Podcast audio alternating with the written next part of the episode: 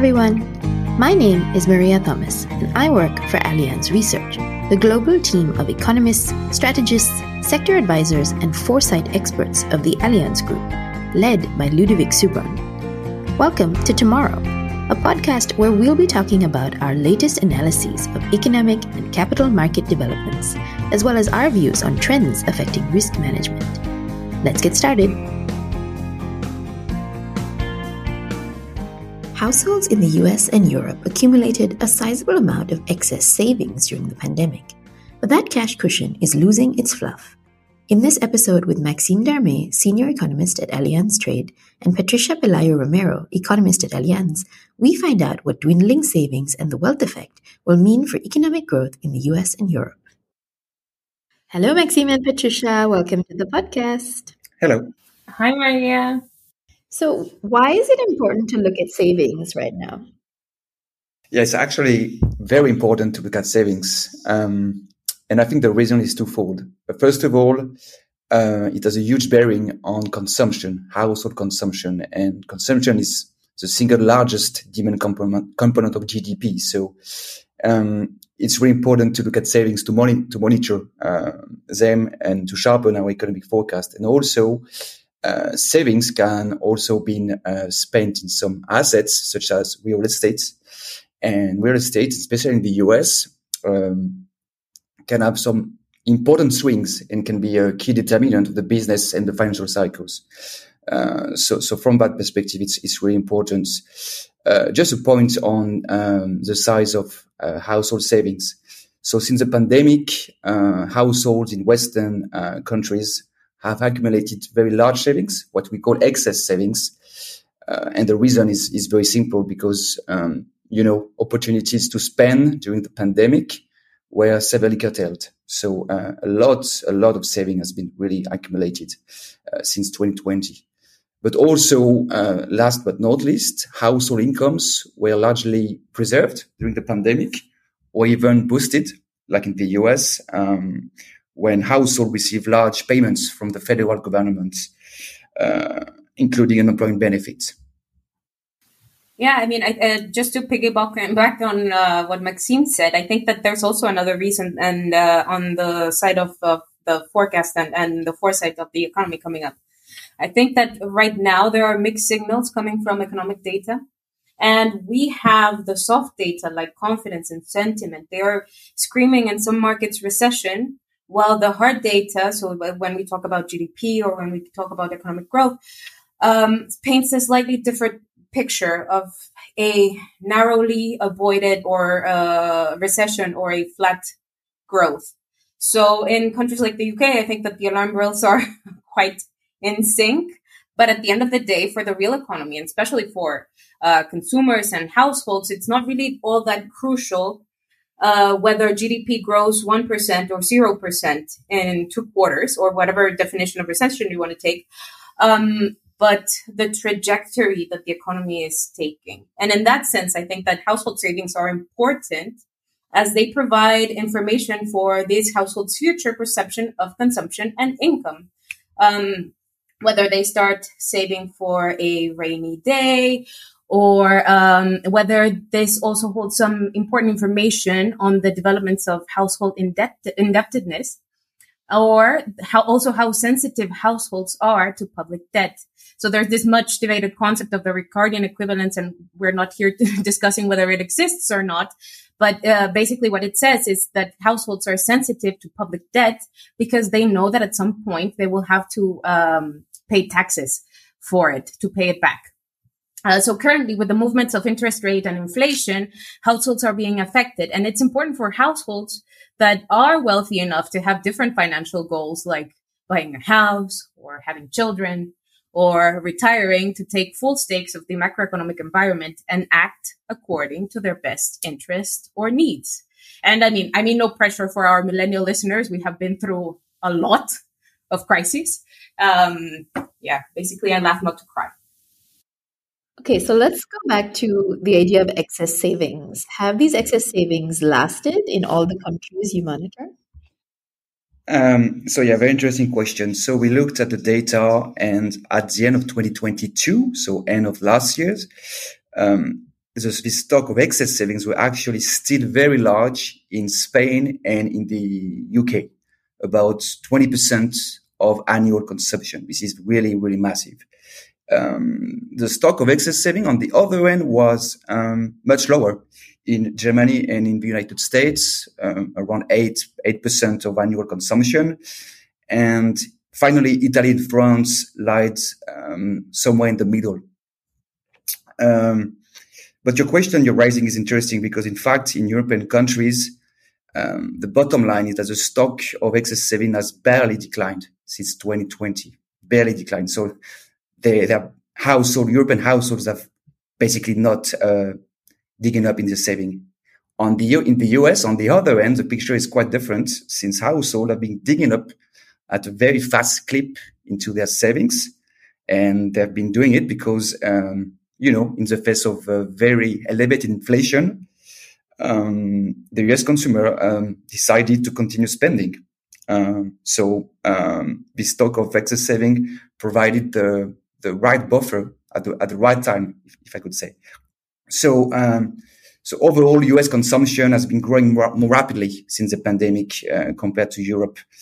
Uh, and it's actually one of the reasons um, the, US, the, US, economy surprised on the upside um, over the past few quarters. Uh, a very, di- very different outcome from Europe, obviously. So, why didn't Europeans use up their saving despite also facing high inflation? Yeah, I think I think Patricia touched a bit upon this uh, this topic. I think European households are much more uh, cautious about the future, and um, I think the main reason is really um, related to the energy crisis. There's a lot of uncertainty going on.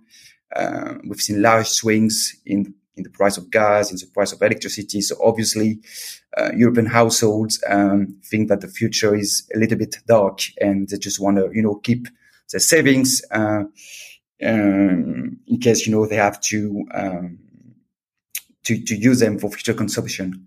And also, um, a second thing I think is important. Why did the Europeans did not use all of the savings? Because these excess savings are actually very unevenly distributed uh, across households. Uh, just to give you a couple of numbers, uh, we calculated that um, the highest uh, higher income households held about 14,000 euros in um, in uh, 30,000 euros, so in Spain, for instance.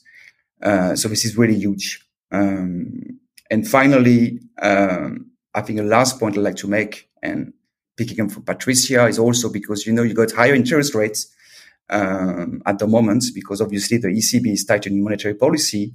So um, the the money you get from savings is actually increasing. So it's prompted it's prompting more households to put some some savings aside in uh, more I would say high yielding uh, deposits uh, rather than to spend.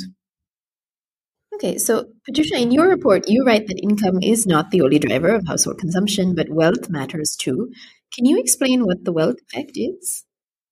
As uh, Maxime uh, already mentioned, uh, you know, households or some households started to build up this uh, cash cushion, and it's now starting to lose its fluff depending on where you are in the wealth distribution.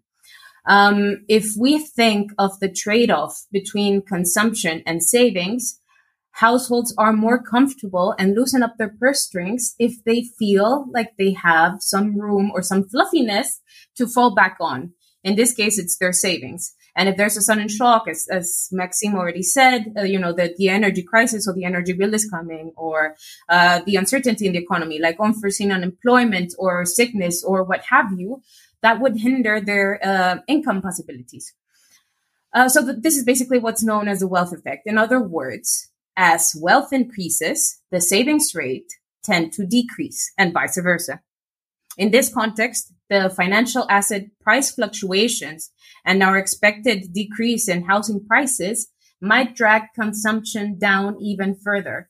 Um, I, I, just saw the GDP release for the last quarter of 2022 uh, for the EU, and it's bleak. Households are indeed spending less, which is yet another drag that the economy does not need.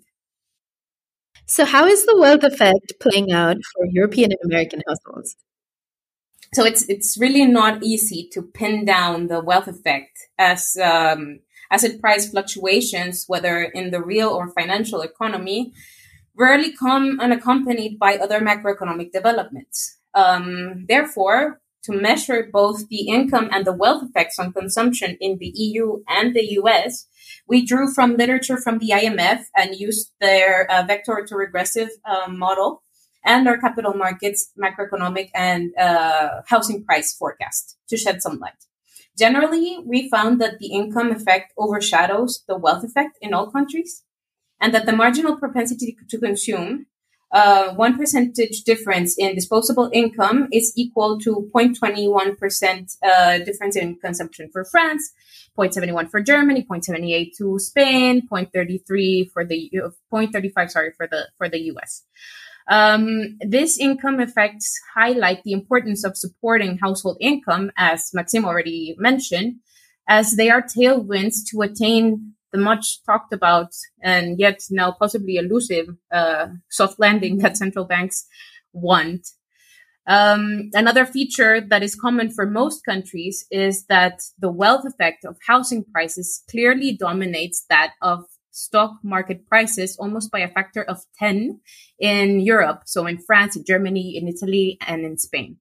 Um, this is in line with the expectations that we had as stock market prices are more volatile than real estate prices. So if they see that the largest share of their wealth or their perceived wealth is in their house, and suddenly the housing price plummets, they will definitely start to tighten up the purse strings as they will feel uh, less wealthier than than than before the the, the movements in asset prices.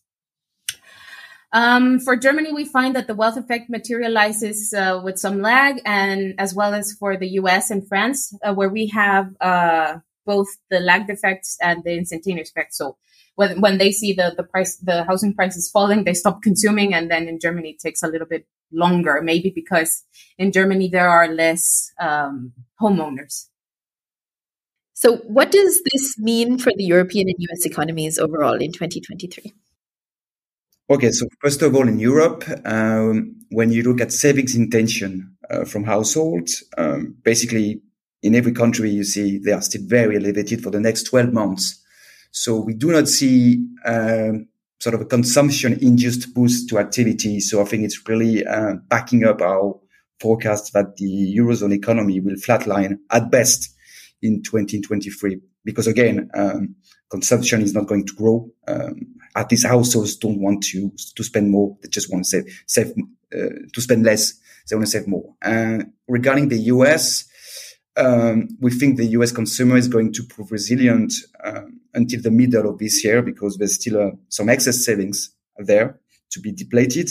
But by the second half of this year, um, cracks will start to appear because cracks will be more evident because this, this excess savings stock in the US will be largely uh, fully depleted. So uh, that would be um, a caution which will be, you know, vanishing or, or, or, fading and I think that would also support our call that the US economy is probably heading towards a recession uh, before the end of 2023.